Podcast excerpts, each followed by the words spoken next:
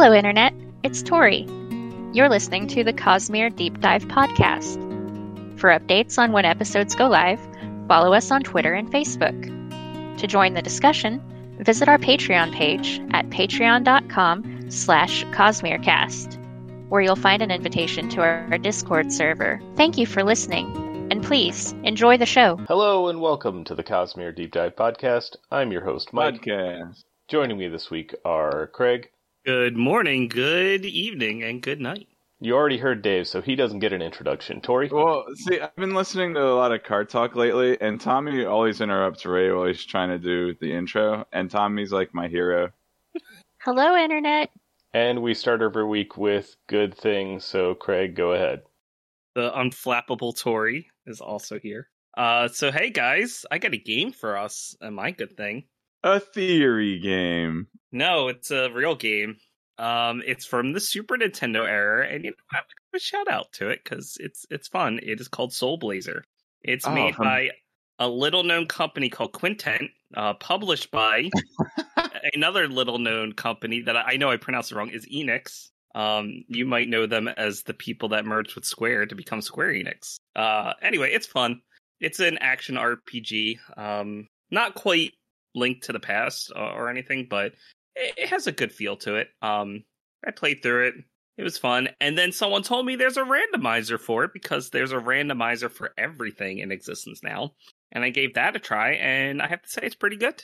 Um, I like it. So shout outs to that. If you're curious, uh, go dig up your Super Nintendo, give Soul Blazer a try, or uh, you can try doing a, a search for the randomizer because it's you can just Google it and boom, there's the randomizer. Um, it's a lot of fun. Quintet. Quintet. That's what I said. oh my goodness. You did say Oh. quintet.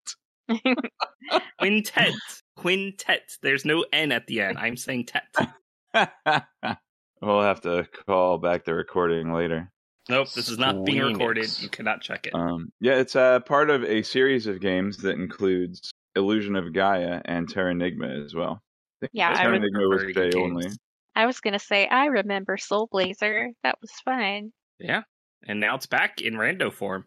Illusion of Gaia is also really good, and it also apparently has a randomizer. But I want to do a regular vanilla playthrough of it first before I dig up the randomizer to see how it is. But the nice thing about the Soul Blazer randomizer is that it has a little bit of the feel to the Link to the Past randomizer.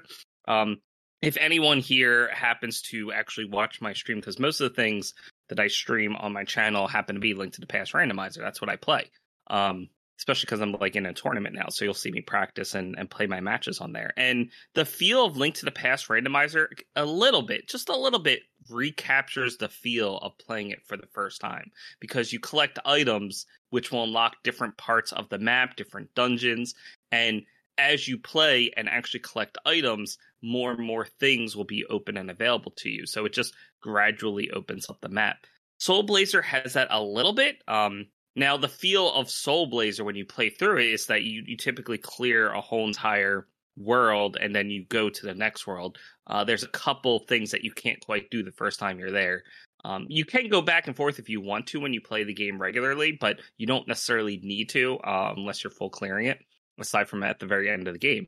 But with the randomizer, more and more things unlock open up and unlock on the, uh, on the map as you play. And the neat thing is that you can unlock the other worlds much earlier than if you played vanilla. So it it does have that same feel as Link to the Past where things open up and you have more decisions that you need to make to be able to clear things. Um, but at the same time, I would say it falls under I don't want to say falls under like a heavy skill game like Super Metroid, but it does like things don't really change on how you approach enemies and what you need to fight.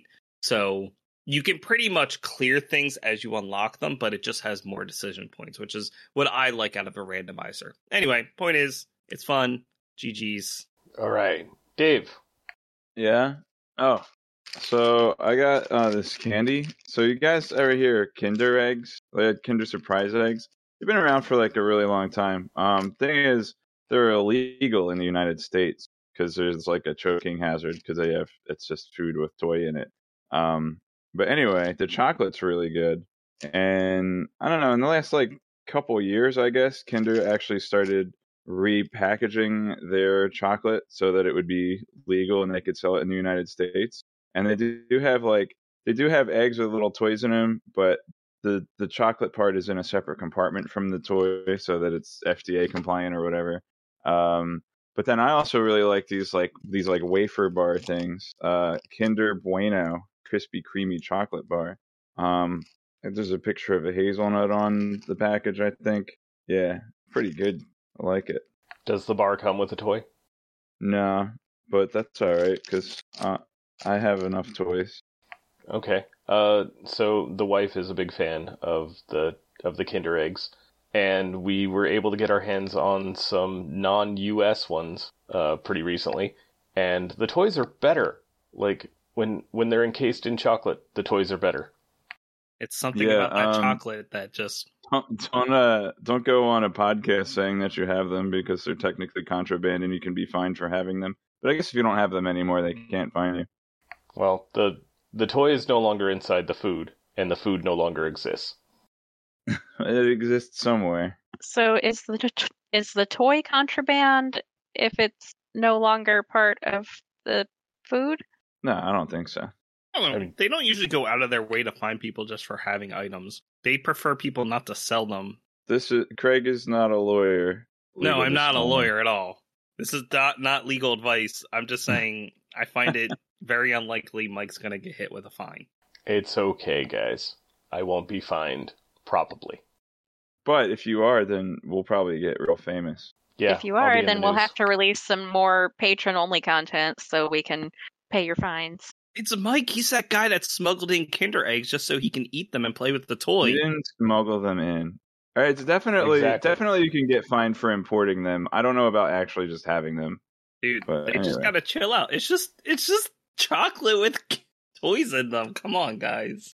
And the toys are like in separate plastic packaging inside the the chocolate. Like it's yeah, it's in like there's like a little plastic mini egg-ish. It's more cylindrical, I guess, shape. But it's like, Like- a capsule. It's like a, an egg-shaped chocolate. Inside that is a capsule, and the toy is inside that capsule. Yeah, it's So- like, what are you inhaling your chocolate now? Is that why it's a choking hazard? yeah. You you gotta really try to choke on this. Just slap a three plus sticker on the egg and you're good to go. Like, come on, guys. They put toys and cereal and stuff, and no one's like, "Oh, you're gonna eat that." Because cereal isn't typically in straight out of the box, and also the toy is big enough that I don't know. I could see like a stupid kid trying to like, oh, you can fit the whole egg in my mouth. Watch this, something. Which uh, I guess is a choking hazard, toy or not. Yeah. So my good thing this week, because I think Dave's done. Dave, are you done? Yeah, Okay. yeah. My good my good thing this week is that just came out uh, in early access. It's called Peglin. It's Peggle plus Slay the Spire. And if you can't figure out how that combination of things would work, you should check out Peglin. Watch the Steam video and and check it out. Is that a PopCap game, Peggle? Peggle was Peggle PopCap, is. yes. And I know is surprisingly Slay the Spire is fun. Mega Crit. Okay. Yeah, you both talked at the same time. Neither of you came through. Try again. I was just saying, Peggle's surprisingly fun. It is. Dave, you want to say your thing again? That wasn't important. Okay. Uh, but yeah, Peglin. It is super early access, so like there are updates happening constantly, and content is being added, balance changes are being made. Um, but I can recommend it based on like how it is currently, without the additional content that will happen between now and full release. It's good game. It's fun. Uh, so Tori, you're next. Well, if Dave's over here talking about chocolate, then my good thing is Cadbury cream eggs, which only come out at Easter time. And at the time of recording, we recently had Easter. And so now all of the eggs are on sale, and you got to go pick those up because they're going to be gone soon. But they are delicious and they are my favorite thing. And it's a good thing they only come out seasonally. Otherwise, I would be so fat, you guys. Um, so I, I have a bunch of them in my fridge right now because I bought them on sale. And uh, when they're gone, they're gone. That reminds me, I need to get chocolate oranges because those are also seasonal. I don't know why they're seasonal, but they are, and it bothers me. Well, it's like those Queen Anne cordial cherries that come out at Christmas time. I've got a friend that loves those. It's like, what am I getting her for Christmas? Oh, wait. All right. Uh, so, Dave, you read, according to your notes that I'm reading, chapters 65 to almost 70. Yeah, I'm still eating my good thing. This is professional. I mean, a mouthful of chocolate can only make your bullet points better, Dave. Yeah, by the way, Tori's such a memer. Why? What'd I do? What? oh, that Tori. Chapter 65 Verdict. Why is everyone so scared of Dalinar? Oh, right, the killing. No wonder the Azish are scared. Dalinar is really flexing, carrying all this paper around. that, joke will never get old. Uh, yeah, Jasnah's. A- What's this next one? Oh man, Jasnah's Azish fanfiction is so good it compels the Viziers to invite Dalinar in. well, Jasnah writes this fanfic, right? Why is No, it fan so- fiction? it's fan fact, dude. But it's so beautiful. It's fact. It's not fiction. it's like they don't even care. They just are like, ah, she writes so cleverly. It's a work but- of art. Yeah. Fan Um, fictions aren't usually work of art either. Come on, give give Jasnah some credit here. All right, Mister Jasnah. Right. Uh, Dalinar went through this oath gate, one by himself, and he's in Azir, Aziramir. What's the capital of Azir? Aziramir? Azimir? Azimir. And he has to get past all of the viziers because he wants to talk to Gawx. And uh, in order to get past the the first room, he has to th- throw a bunch of paper at them. And then they're like, "Oh, watch out! It could cut you." with words so deep and wise. So he's got one from Fen, and that paper is basically like, yeah, we teamed up with Dalinar. And then he's got one from Well, his and it talks about the economics. Like, hey, you can make money. yeah, and uh, and then Jasnah's like, I'm gonna share all of our science secrets just to let you know that we're we're buds now. And- Navani. And then what did I say? you said Jasnah. I said is yeah, because I was about to say Navani and you interrupted me, and my brain kept going. Where did it ever stop? Where does it ever stop? Where did it ever start? And then Jasnah writes something that's you know, it's just it's it's artful and so Azish, and then they let him in. Next scene, Dalinar coming to Azimir reminds me of Iroh coming to Ba Sing Se. This scene with the Parshman lodging a formal complaint with the Azish government is funny. Time? Uh, GG. why did I write that? it must have been time for bed. GG. That vizier was wrong. Lift would never bother to steal your pocket change. Ostentation doesn't stick to Lift because she's too awesome. Duh. How would a fight go between a bondsmith and an edgedancer? What did Emperor Snotalot use that finger for anyway? Awkward Night Watcher related silence. Prince of Emul? Sage? All these people I've never heard of are coming over. what? Dalinar remembers something about Evi. Well, are you going to tell the rest of us or what? Guess we'll find out in next week's chapters. All right. Yeah. So that was it. We just read chapter 65 this week. It was a long one. Uh, so There's a lot of writing. there. Yeah, there was a lot of papers. Well, Dalinar. So yeah, now I'm like curious. Dalinar carries all this paper around, but he doesn't have shard plate anymore. So how's he strong enough to carry the paper? Because his biceps are gigantic, Dave. do they have shard paper which is specifically designed you know kind of like they've got shard bows which are specifically designed for shard bearers only people with shard plate are strong enough to use the bow do they have equivalent shard paper Hey, Dave, you What? sort of forgot that Dalinar was swole. Like, before Shard Plate, he was still a beast. Shard Plate just made him better. Beaster. Beaster. easter Beaster. And But there's I, no Shard Paper. I posted a gif of a dramatization of Dalinar entering his Azir. whose ear Yes. oh man he threw the book at him so That's what couple. happened. Um. Oh yeah, remember that time Iroh? This is like spoiler for the last episode of Avatar: The Last Starbender. But remember when Iroh, you know, he he went to Ba Sing Se to conquer it under the Fire Nation, and then later on he went back, and you know, took over Ba Sing Se to unite them under the White Lotus. That's kind of like with Dalinar. Like Dalinar is Iroh and Azimir is Ba Sing Se. All right, Craig, what else happened in this chapter? Um, so they they pour over the words, the the Azish pour over the words that Dalinar brought. Um, I don't know if should I spoil it. Well, I guess so. They decide uh that they, the words have swayed them, especially Navani's words. And Dalinar's like, but wait, you guys were so impressed with Yasna's paper, her work of art. They're like, yeah, but Navani has a good argument. So that actually wins them over, and they're like, okay, we will come visit and take a look at Urithiru. So not only that, they bring bonus kingdoms and and leaders with them, um, all of which are so you can think of like the the was the mule the country that they were fighting with all these years? Uh, a, Emul is at war with Tukar, right? Do I have that right, Mike? I believe so. So they're the ones that are perpetually at war with each other. Um, they're one of them. Uh, they they are not ruled by a crazy god priest, so that's props to them. Um, and they also have all these other smaller kingdoms. They basically just go with whatever Azir is saying, but they are not ruled by Azir, so they they have their own you know leadership and everything, and they're willing to come along. So all these people you maybe heard about before are coming. It's gonna be a party. Go right. Uh, but I don't have enough plates to feed everybody. Guess we need more shard plates. Oh, you definitely Not haven't heard of of like most of these people before. Yeah, They- their names uh, have popped up. This is a first mention for the for the bulk of them. okay. Anything else? Um, Uh, and then at the end, Dalinar starts getting another vision. Oh uh, wait, a we forgot the best part. Lift is in this chapter. Yeah, they waved high. Yeah, She was like sitting or standing on the back of a I couch had, or I had a question. I wasn't about shard paper. Is All it right, so if an edge dancer and Bondsmith?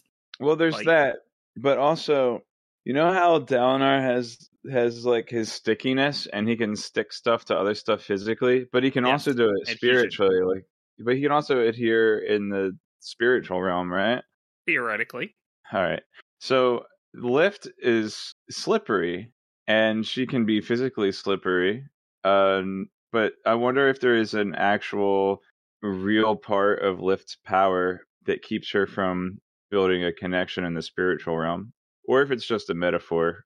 you you need to have a connection in it. So when you have a connection with something, it's all three realms. So you can't be connected just physically. Well, Okay, but my point is, i- if Dalinar can use stickiness in all three realms, does lifts being slippery apply to all three realms as well? Because like she No. she can't get a foothold or or build roots. I don't know. Well, let's let's talk. Uh, let, I us hear mean, Dave out. Let's It's hear Dave I mean, ob- there's an, the obvious metaphor here of how like lift can't put down roots and her being an edge dancer and being being slippery also you know it happens happens as her personality makes her you know slippery as far as building relationships with people and and roots and settling down but i wonder if it's actually a part of being an edge dancer like a part of that power that you're slippery not only in the physical realm but also in the cognitive and spiritual realm I mean, I um, like what you're thinking. I would say it goes the other way, which is because she has these aspects to her personality. The cultivation's spren. dancer, Thank you. yeah. There we go.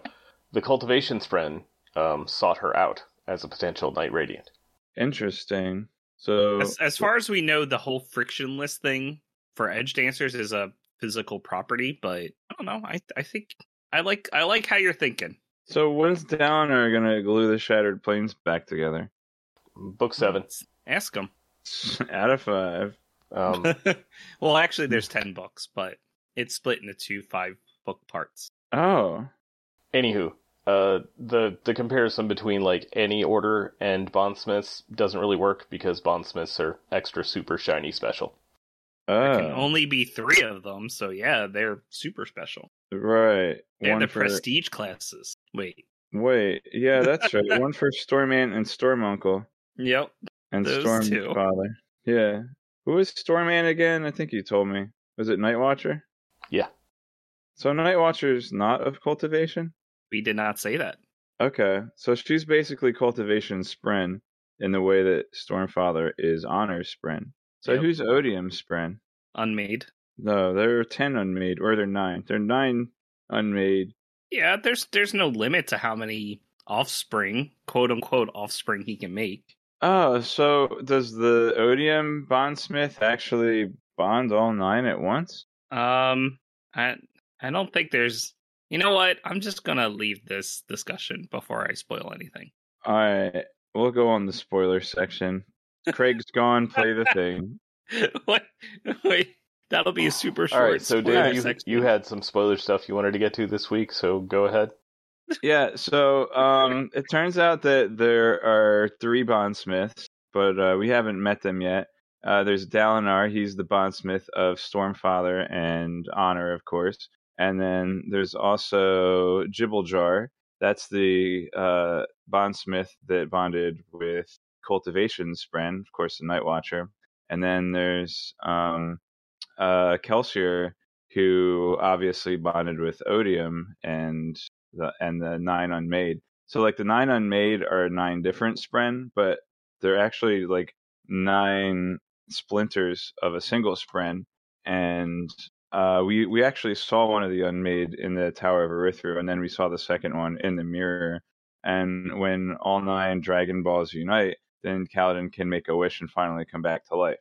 Yeah, yeah, that's how that works. All right. Let's Very call well Craig said. Back. Yeah, let's call Craig back in here now that we're done spoilers. Hey guys, did I miss anything? Rafo. Oh, you mean Lafo? Wait, listen and find out. Yeah, Lafo. uh, chapter sixty-six, I guess. Strategist Danny Phantom. no, wait. Let's start over. All right, go back. All right, cut back in here.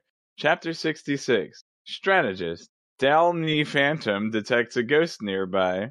Adolin speaks up in the war meeting, and Downer challenges him to Agni Kai. Gesundheit, Evi. Elethier, Bonesick Frieslanders.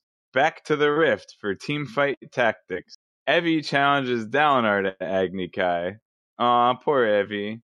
Dalinar, you have two children. Evi, Gallant doesn't count as a kid. Whenever Oh you play a power, oh wait, this next chapter. Okay, that's the picture. All right, uh, this is a flashback chapter of how Zuko got his scar, and you can see uh, if you look in the crowd, you actually see Azula, Azula cheering on Ozai. You don't get to see Ozai's face yet until season three, and Mark Hamill does his voice. Wait, And is then- that real? Is Mark Hamill actually? Mark? Hamill does yeah, the Mark voice Hamill Ozai, really yeah. What? How did I not know that? How did you not know that? I probably knew it at the time when we did the rewatch, but man, I am surprised. That like last week? no. Here? You guys, I have a funny Mark Hamill story. So, my friend Laura is a huge Star Wars fan, um, but she and I also get together Ooh, about once Mark a week. Mark Hamill was in Star Wars. Uh, we get together about once a week and we watch a TV show together. So, um, just one episode of whatever's airing. Right now, we're doing Moon Knight, but uh, while we were between new things, that was when we did What We Do in the Shadows. And there is an episode of that show where Mark Hamill is a guest star as um, a creepy vampire. Nice. Uh, so, but when he appears on screen, he's he's in a you know his face is shadowed. He's wearing a cloak, and Laura immediately went, "Oh, that's Mark Hamill. I recognize him in a cloak anywhere." And I was like, "What?" and then it was. I was I was like, "Wow, Laura." What was his name in that? I don't remember. It was like mundane name the vampire. Y- Yeah. Uh, Jim? No, I don't remember. I I just remember that um, that was uh, when Laszlo ran away rather than confront him, and uh, he he took on the disguise of uh, Jackie Daytona, the uh, the barkeep. Yeah, and his disguise consisted of wearing jeans and having a toothpick in his mouth. Yes. Did not disguise his voice even in the slightest. But Jackie Daytona, regular human. Anyway, uh we were we were actually doing like book stuff, right? No, we finished that. We're- We're doing picture stuff now because uh, there's a picture before chapter 67. Were you and gonna my notes. Whoa. hold up? We we didn't you- finish chapter sixty six. Yeah. Yeah, we did. You did bullet points, you. but you didn't tell us Yeah. what happened. The Agni Kai happened. Dude, you have to talk about how much Dalinar forgets that he has a second No, son. you have to talk about what my bullet points mean. D- d- okay. Um, fine. Dalinar is at the. I think they're at uh Jah Keved. He, he's doing some fighting, and they just signed a treaty that's like, okay, you're you're too good for us. Well, we we want to sue for peace. So they're doing that, and Dalinar's like, okay, cool, we can finally head home. But wait, we don't get the he- head home because I'm the best general, and since I'm the best general, you use your best general, and there's no way Gavilar is ever recalling me because one, I'm a threat to the throne. I don't. Does he actually say that? I think he does say this. I don't know One, if I'm he a threat says it, but he it's it's in his inner monologue. Okay. Oh, but the have you guys ever seen Danny Phantom? I have not. Well, well, you know how when even though you don't watch it, you know how when there's a ghost nearby, he like sees his breath is like his breath is all misty. No, no, Um, I don't know that. Okay, but pretend you do, and then read this chapter with uh, Dalinar, and he sees his breath. Anyway, uh, wow, I that's started just thi- like Danny Phantom. I started thinking about it, and um, Jasnah actually reminds me of Danny Phantom's sister, Jazz, Jazz Fenton.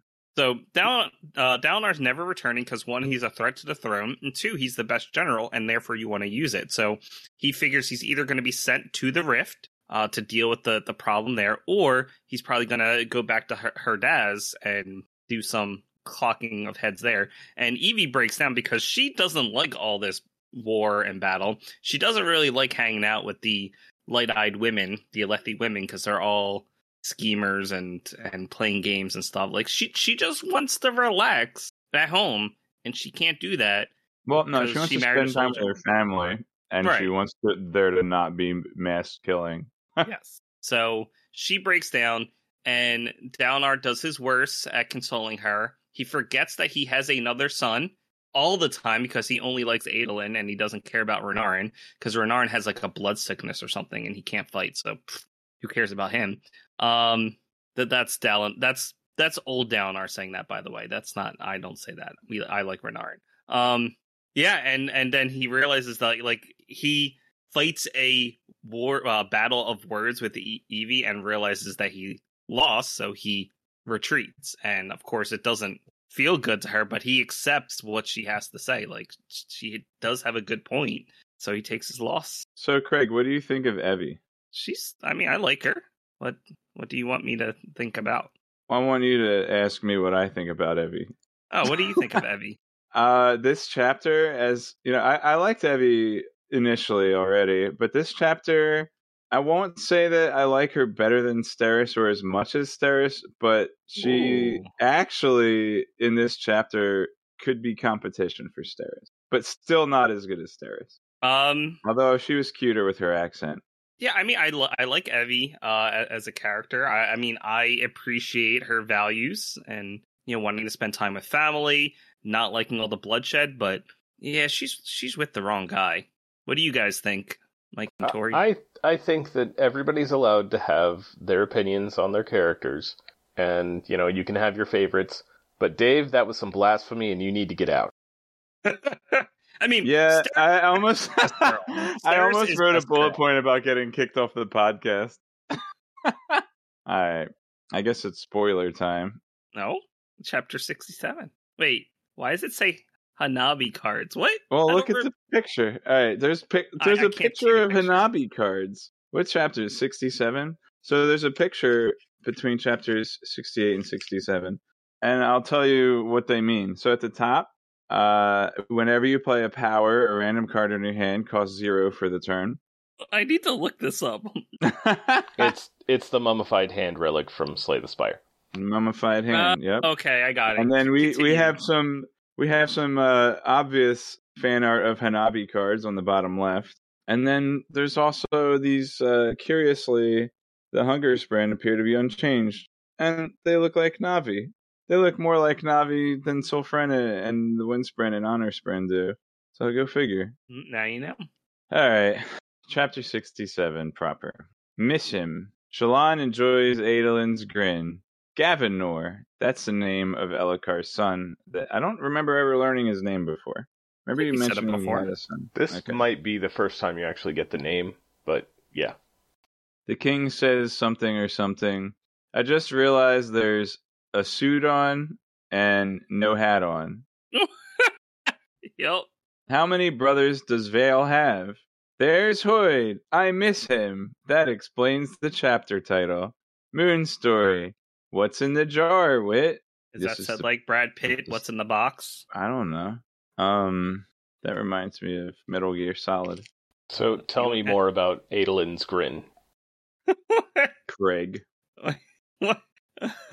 what? Okay, so uh, this is a Shallan chapter. Um, she's heading out about into into the town to do some reconnaissance uh, as Veil, as you do, because you know she's the the spy type persona. Um, and trying to figure out what to do. I, I guess I should talk about the first part. They they Did do compare Elhokar. Shallan to Doug yet? Did I say she was Doug at some point? You did. Okay. That was some time back. I think maybe in like the latest episode I edited. okay. But yeah, Shallan is Doug and Quailman.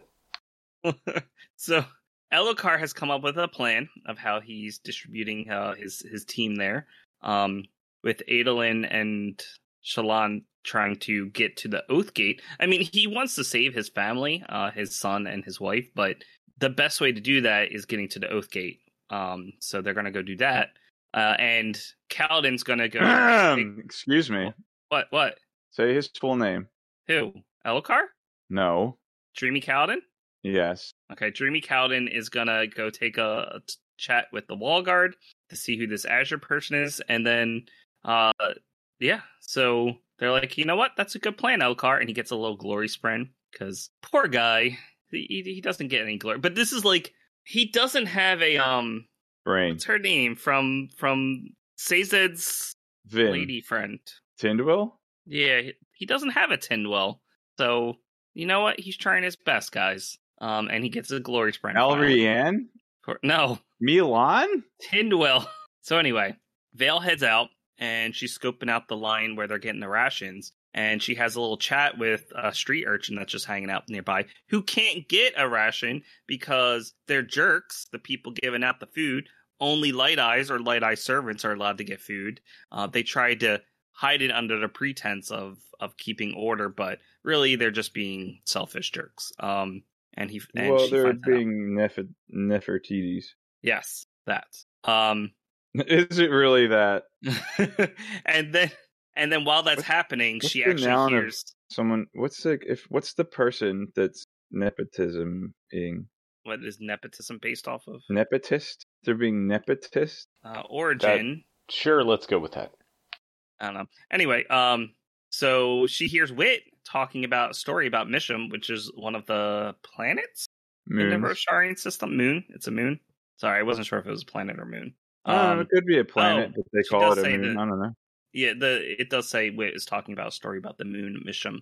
Um, and then the people go away, and it's just him and Veil left, and she sees some weird jar in his pack. All right, so I have a question. There's one part where Veil is thinking about Mraize and what Mraize did to her brothers, but I didn't know Veil had any brothers. Mraize did like captured Shallan's brothers and had them under his thumb, but I didn't know Veil had brothers, Well, Veil had to have brothers. That's where she learned all her manly stuff. like drinking. Yeah. Yeah, I don't think Veil Shallan when she created Veil rewrote her siblings. Like they're All- still there. All of Veil's brothers play crab ball. okay. But what about when she when what about when she wrote Shallan? well, no, when she wrote Shallan, she gave herself brothers. Shallan's brothers don't play crab ball. Is so Shallan Jasnah all along? Yes. Uh, Jasnah has so a brother. Tell me about this moon story and why are we getting it? Well, it explains the me? Kolos blood. I'm asking whoever wants to explain. A. All right, so there's give me a three breakdown moons, on- right? on the They're all story. brothers and sisters. There's three moons. There's the there's the scrupulous older brother, the wise middle sister, and then the younger sister, Moon Mishim. And she's like lazy and always trying to slack off of her duties. And she's really obsessed with the mortal world. So this one queen has this like really big city, and Mishim's like, "Hey, you want to come up here and look how cool your city is from up here?" And the queen's like, "Oh no, no, that would be blasphemous. I can't do that." So then Mishim devises a, a, a bit of trickery, and she's like, "Uh, you know, there's a flaw at the top of one of your towers." And then the queen's like, "Uh oh, we'll have to go look at it." So they they look and look, and they can't figure out where the flaw is on their towers. And then the next night, Mishim's like, "You know, we could just trade places so you can see where the flaw is." And then the queen's like, "All right, we'll trade places for a day." But then um, she's they're supposed so they switch places for the for the evening so that Mishim can enjoy being immortal and um the queen's like oh we'll just I'll just look at the flaw I won't try to talk to the stars I won't try to look at all the things that that the gods are supposed to look at. I don't, I'm not going to do anything blasphemous. And then they switch places. And Mishim has a good time and learns uh, a few things about being human including loss. Because the queen doesn't actually trade back with her. She stays up in the sky for the evening, and Mishim's like, uh, Queen, we're supposed to trade back places, and Mishim misses uh, the view from up in the heavens. And then the next night, they meet again, and, you know, finally, after some convincing, Mishim gets the queen to trade back with him, and the, the queen goes back to being immortal. And uh, while Mishim thought that she was tricking the queen, actually, uh, the queen was tricking Mishim because she just wanted to hook up with her brother and have a blue baby. And that's the end of the story. How is Moonbabby formed? yep, that is that's the moral of the Like- story. Keep it PG. Craig, there's a there's a phrase we use. If it's alright with Brandon, Wait. it's alright with us. Wait, fade out. No, the other one, the newer one. No baiting. Thank you.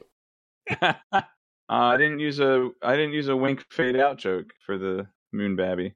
I should have. Okay. You know, there's something about like winkle winkle little star how I fade out what you are. No, you got it. You nailed it. Uh, Okay. So Ooh, that was now close. the second part of my question is why is this in the book? it explains where the blue people come from. Is this about wit? This is about how wit. Maybe I'll ask again Godhead. during spoiler time because I don't know why this is in the book. Oh, And maybe well, wit Craig was or Tori. godhood, right? Like, and turned it down. Maybe he just he didn't want to. He didn't want to have relations with any shards, so he decided to turn down godhood. So, at also this jar falls out of Wit's bag. I think it's like a, a black jar with a white lid, and I feel like this is something from some other planet, and I should recognize it, and I don't. I Unless it's don't like- even remember the jar. Is So- it Lerasium? Well, he only took the one Lerasium no, bead, right? it's it's not Lerasium because that's a bee. But I, I think you're right in thinking it's from some other planet, but I Is have it no from idea what it is. You don't know what it is? I don't know what it is. Uh, is this going to be one of those things that we're going to have to like later on? We'll read a book and then we'll be like, "That's that jar that Wit had." Probably. Is this like is this like in Aladdin where the Sultan is making the tower with all the toys and one of them is the Beast because they were working on Beauty and the Beast? yes, Ah, it's exactly like that. It's the Okay. Pizza Express truck. Yeah. Pizza Planet. Chapter sixty-eight. Aim for the sun. Wit says the most Dave thing ever. Wit is smart enough not to follow his own advice. Wait, what's the most Dave thing ever?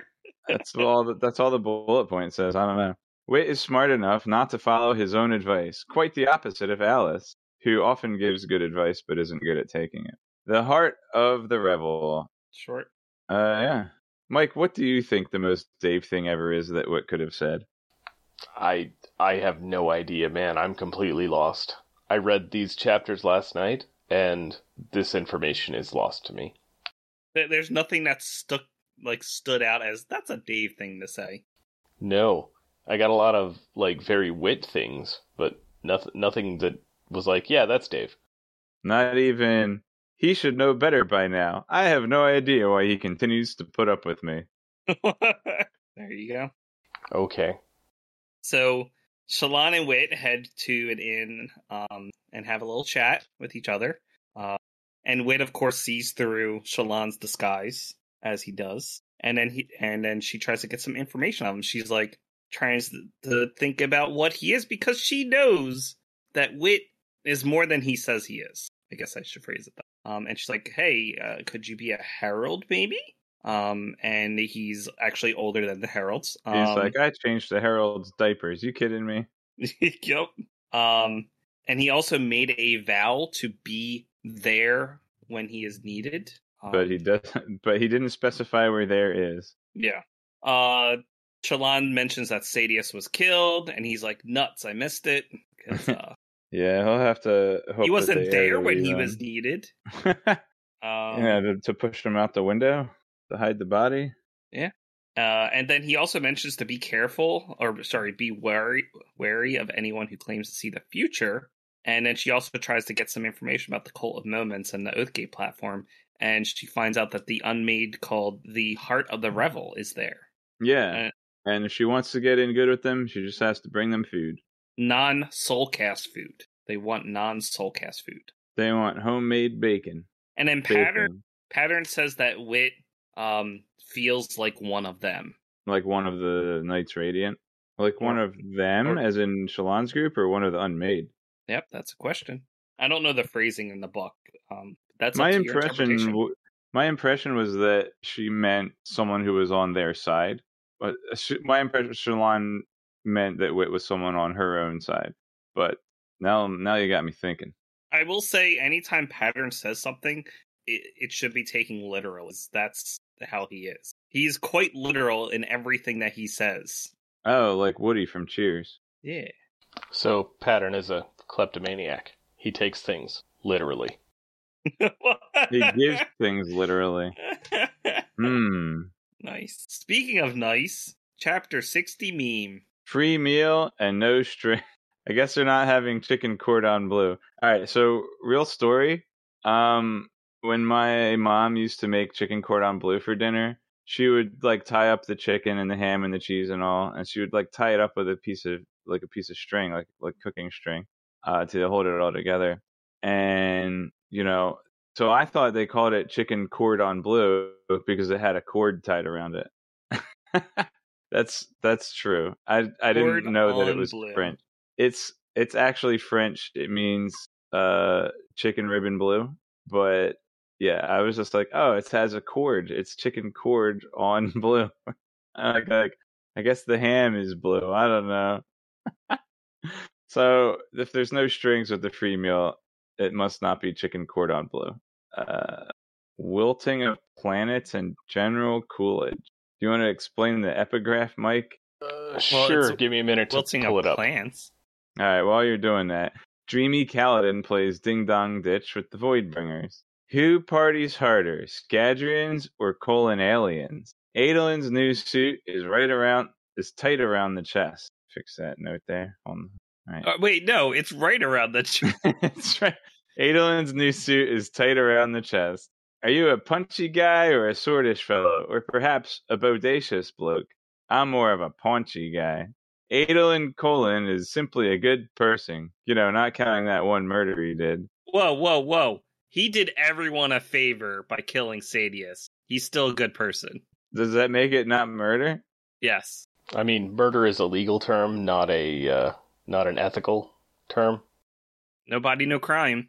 Mm, I think it's an ethical term. And he has killed context. so many people in battle. This one just wasn't in battle.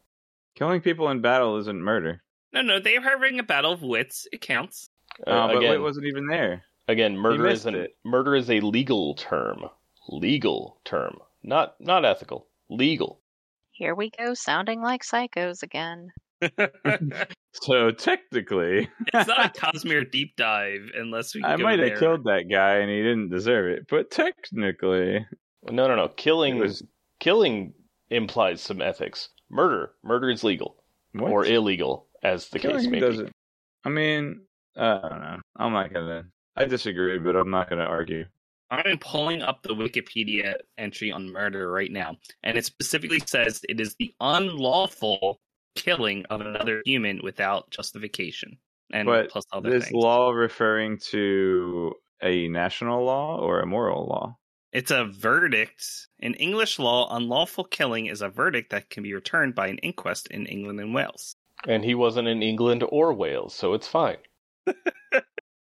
Dreamy Kaladin goes to the lower upper class party. free dessert for food. So in this scene, Kaladin feels for his scar. Uh, he has a he has a Shallan illusion on, and he he feels to see if his scar is there. But whether or not the illusion's working, he'll be able to feel the scar. So it doesn't make any sense. And he might even be distorting the illusion by sticking his fingers up in there. Um, but Agree. wh- whatever we whatever happened, they actually do read the shash scar when they when they meet him at the tavern. So whatever. So yeah, they're like, "Hey, you are a deserter. You want some free dessert?" And that's the end of this chapter.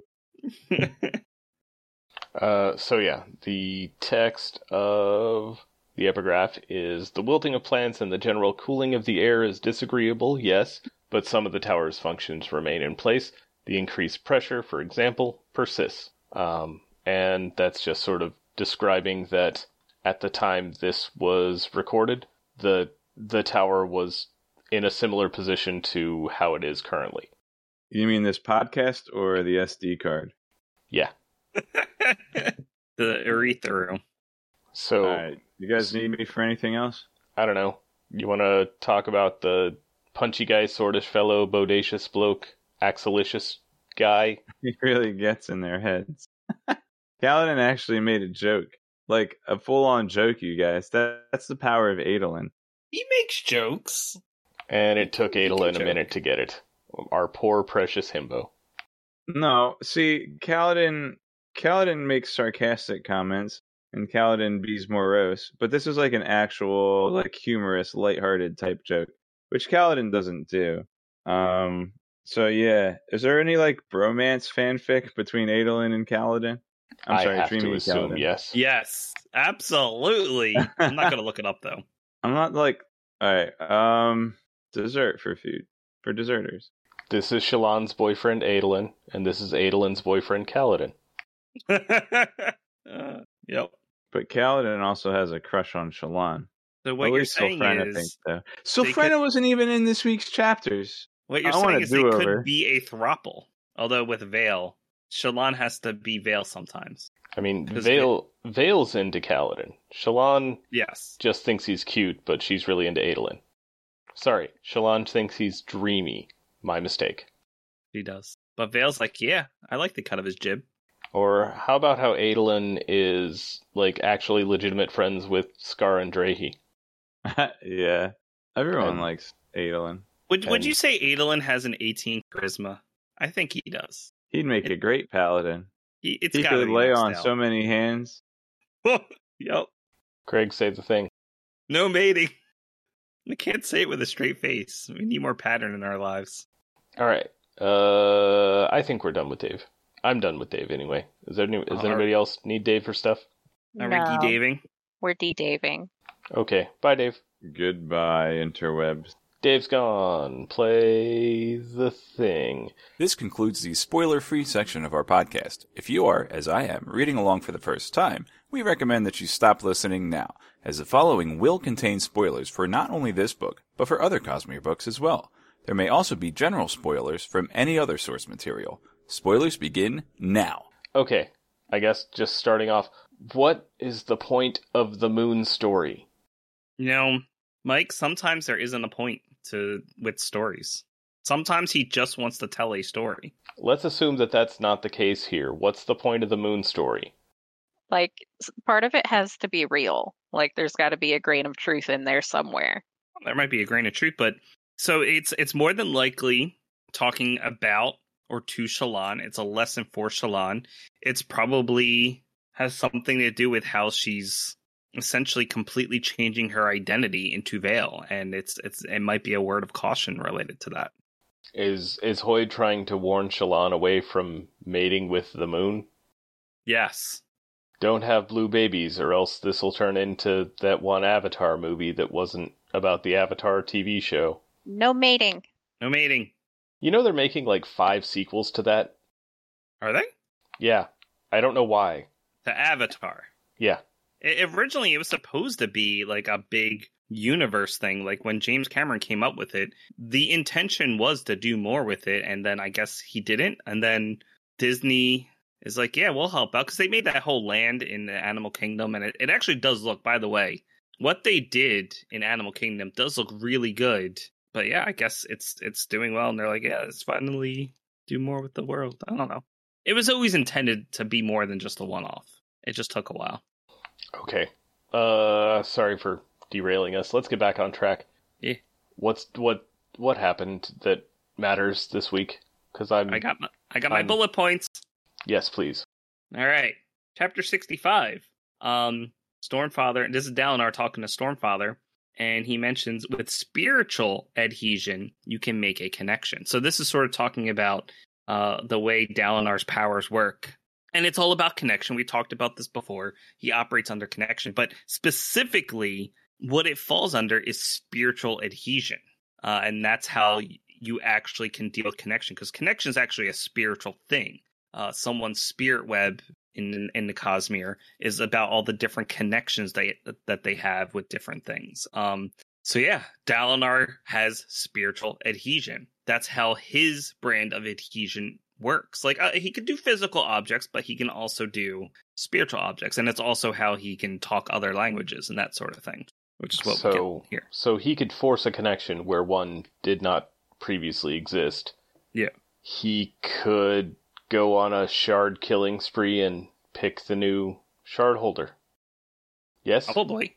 Yeah. I don't see why not. He can create connections, and we've seen there's some weird orb that can do that too in Secret History. I mean, us in Spoiler Town, we've seen, we've got a glimpse of what this can do. Uh, like fighting wise, like it is scary when Ishar starts messing with connection when he's I fighting. I guess we'll call it fighting with Dalinar. Like it's scary what you can do. He was like about to steal the bond with Stormfather. It was just nuts. I gotta reread that scene. It's just crazy what you can do with spiritual adhesion. Yep.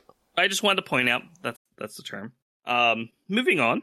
This is talking about uh, ya- uh not yeah Jasnah's Jasnah's poetic speech, and they're just commenting on it, and they're like, and it's interesting because they're they're reading it, and it goes on so many different layers and how it works, and they point out it's written entirely in a single rhythmic meter, which stands out to me anytime they point out rhythm in music. Now, in this case, this would be like uh um iambic p- pentameter or something like Yeah, that. It has it- that cadence to it, but It's like if you redrew the Mona Lisa, but you used the text from Hamlet, yes. which Anyway, somebody's probably done, I bet. but keep in mind when something has a, rhythmic meter like that, um, that would actually be similar to how the singers talk themselves because they are constantly speaking in rhythms. They have a certain cadence to them, but it matches whatever the song that they're tuning to at the time is. So it is interesting that they're noticing this. Um, I feel like people in general on Roshar are a little bit more sensitive to that just because it's so prevalent on the planet, the way the rhythms work. Maybe this is just because there's three shards that exist in the system, so they're just much more in tune with that rhythm in different ways. Um, okay, continuing on. So this is Dalinar. He's just doing some thinking about Alethkar. Uh, this again is is chapter. Wait, this might be chapter sixty six. Um, no, this is chapter sixty five because they're talking about how the people of of Azir could actually disobey an imperial order if they if they file the proper paperwork, sort of thing. And he's just thinking about the Alethi, and he says the lower classes had a long and proud tradition of rights related to their social ranking. And I highlighted this because, you know, I mean, Dalinar's a cool dude now, at least modern Dalinar is, but he's he's a little short-sighted because we've seen what kind of rights Dark Eyes actually have from Kaladin's perspective, and even he's a higher ranking Dark Eyes than than others, but yeah, they don't have a lot of rights. And want- uh, what rights they have, they are very limited in like their ability to actually, God, what's the word? Not enforce, blah, enjoy. I don't know, use use their rights. Yeah. Like Kaladin's dad has the right of travel, but there's like a hundred different things that are preventing him from using it. Right, right. Yeah, like nominally he has the right of travel, but in reality, can he actually ex- excise that, execute that right? Exercise. Exercise. Uh, chapter 66, this is the, the flashback chapter. I just wanted to highlight something about him thinking about Renarin. Or I should say, not. What? Old Dalinar sucks. Old Downer is like Gavilar. Uh, Gavilar. They suck. Well, no, not as bad as Gavilar. Gavilar has way more information, and so his ability to suck is tremendously heightened, and he embraces that. True. um, but Well, yeah, I feel so bad could, for you Evi. could see where they're brothers, though. You could sort of see a little bit of that. I feel so bad for Evi. She has Yeah. such a horrible life in these books. In this book, Tori, it's it's pretty sad. Yeah, I feel bad for Evi. She's such a sweet little baby and married to basically a psycho warlord and yeah. I mean, you guys bring up a good point. This is this is the theme of this book. This is Dalinar's flashback um, book. We're supposed to see the difference between old Dalinar and modern Dalinar. And old Dalinar is a brute warlord, bloodthirsty fighter, and modern Dalinar is not. But everyone has the old image of him, and that's how they see him. That's how they think he is. And he's trying so hard to not be that way and want people to think that he's not that way anymore, that he has improved and evolved. And it's really hard. Luckily, he has Navani to help him out now, and Navani is also really good. Um, th- there is a bright side, but yeah, Evi Evi gets it robbed. Now, keep in mind what we've seen in the flashbacks. Like this is over a long period of time. Like yes, especially when she starts starts um being in Dalinar's camp and going with him. I think it's like what three years that they were at Jah Keved fighting. Like it's a long period of time, and only Adolin is here some of the time. Um, so she doesn't get to see her her kids, well, especially Renarin, that much. So it's it, it is very much a shame, but it is a long period of time that she is alive and that she's with Dalinar. It just feels fast when you read it in the book. But Adolin at this chapter is twelve, so they've been together for you know over a decade now. Um, anyway, Evi is complaining. Uh, the quote is, "She still complained that he didn't see Renarin enough. The other son was unfit for battle and spent most of his time in Kholinar. Like that's sort of Dalinar thinking that. doesn't even think of his name, just the other one. The other one, he's the other son, and he's unfit for battle. So There's- therefore, There's Adolin and the other one. and I do have to give again modern Dalinar some credit because look at what he's doing for Renarin now. He went to that meeting of the scribes because Renarin is interested in being like one of them. So he steps up. It's just took 30 years to get there. Well, I guess it's 25 years or however however old they are, but yeah, it's it's a slow burn. All right, chapter 67, the epigraph. Um it's so this this is sort of this is the stuff that was left behind right before the recreants. Uh, they're abandoning Urithiru because probably the the sibling is going to sleep. Keep in mind, from what we know, Melishi, who's the one who dealt with uh, Melishi is the one who dealt during the the right before the recreants is the one who captured Ba-Ado-Mishram, who was connected to all the singers. So Melishi is bonded to the sibling. There's a lot of stuff here that is connected, both in lowercase c and uppercase c. So whatever happened in relation to dealing with Ba-Ado-Mishram probably put the sibling to sleep. And that's what they're noticing in a tower. So they're abandoning the tower and they're making all these notes, right? And the one thing that's quoted here in the epigraph in chapter 67 is that the true pr- problem is far deeper. I believe that Honor himself is changing. Keep in mind, this was right before Honor died. As far as we know, it happened sometime during or right after the Recreants. And I, we talked about that before, I think, last week. Comments, thoughts? I I have nothing to add sounds here. good. Seriously, I read these last night. They're gone. The information from these chapters is gone from my brain from when I read them last night. Okay, and and uh, the other thing I have quoted here is is King Elhokar working on his notes and stuff. Um, and Shallan notices that King Elhokar sat at the room's table earnestly, writing something. No, he was drawing, and it's interesting that he's drawing. I think he's drawing a map, but it is curious because again, this is sort of that connection I'm going to keep pointing out. He, as we know, he's starting to bond with a cryptic now. I do want to point out not all light weavers draw. Like that's not necessarily what they do. They're typically art focus because art is a way of capturing something's identity. And what Shallan does is like she takes those mental pictures, the snapshots, and is able to draw it like pretty much perfectly. Um, but She also has like a heightened sense of spatial awareness, which Yeah. let her like map out the shattered plains. and Right. Elhokar is doing a very similar thing with Kholinar. And I, I think that's part of the whole cryptic thing coming out. Uh, the heightened spatial awareness, being able to be very artistic in some way. Um, again, because that ties to looking at something's identity. So I did. I wanted to point that out. Kind of feel like Tien got a little bit shafted on this with his chosen art being um, sculpture, Yeah, he liked rocks. but but like his his art was was carving wood, and Yeah, that takes yeah. forever. Like Shallan can pop out a sketch in like a couple of minutes. Tien, in order to prep a light weaving in the same way Shallan has to, would like it'd take days. Yeah, I mean, sure. I guess I don't know if if you enjoy your art. It's not about enjoying is. art, it's about needing an illusion in a minute and a half and you you can't carve a thing in a minute and a half. Okay, hold on. Shallan has done illusions without drawing first. They're not usually as good, but she's still done it before. Anyway, Yeah, I don't Um, think the drawing is required. I think just being able to visualize what you want, but uh, the Yeah. drawing is what helps her to to do that. Yeah. Um, I did not write any more notes uh, because unfortunately I did not read chapter 68 and 69. I'm a little bit behind. But there is the whole discussion with, like, there's a lot here because we have a conversation with Wit. So if you guys have anything you want to talk about with Wit, now's the time.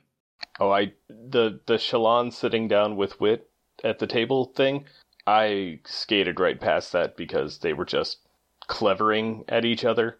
Like there was no substance there.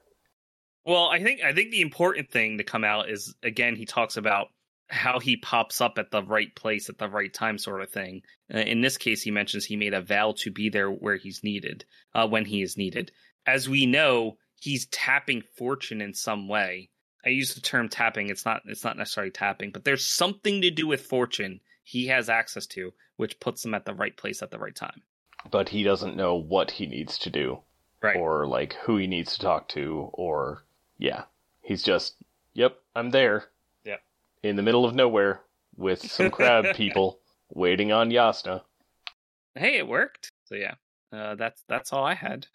so i feel like wit should have started showing how much how tired he was of being on roshar at this point because it kind of comes from left field in the next book like it's great it's great how annoyed he is that everything's a crab and that there are storms constantly and it sucks. But like he should be starting to show some of that here, I think. And he isn't Mm. yet. Right. Well, but there's like a one year gap between this one and the next one, right? Yeah, I mean, a year is a lot of time to get tired of something. I'm just saying. sure. but it, it's it doesn't it's not a year for us. It's three years for us, which is the same amount of time between each book. So it's it's none time for us. So that's all I had this week. Okay. I yeah. I'm I don't know. I don't have a brain today. Yeah, same. All right, let's call it. Bye everybody. Good night, Internet. Bye. This has been the Cosmere Deep Dive Podcast. Follow us on Twitter at, at CosmereCast or like us on Facebook. Our theme music is Traveling Made Up Continents by Gillicuddy, used with permission. Hear more from him at the Free Music Archive. Thanks for listening.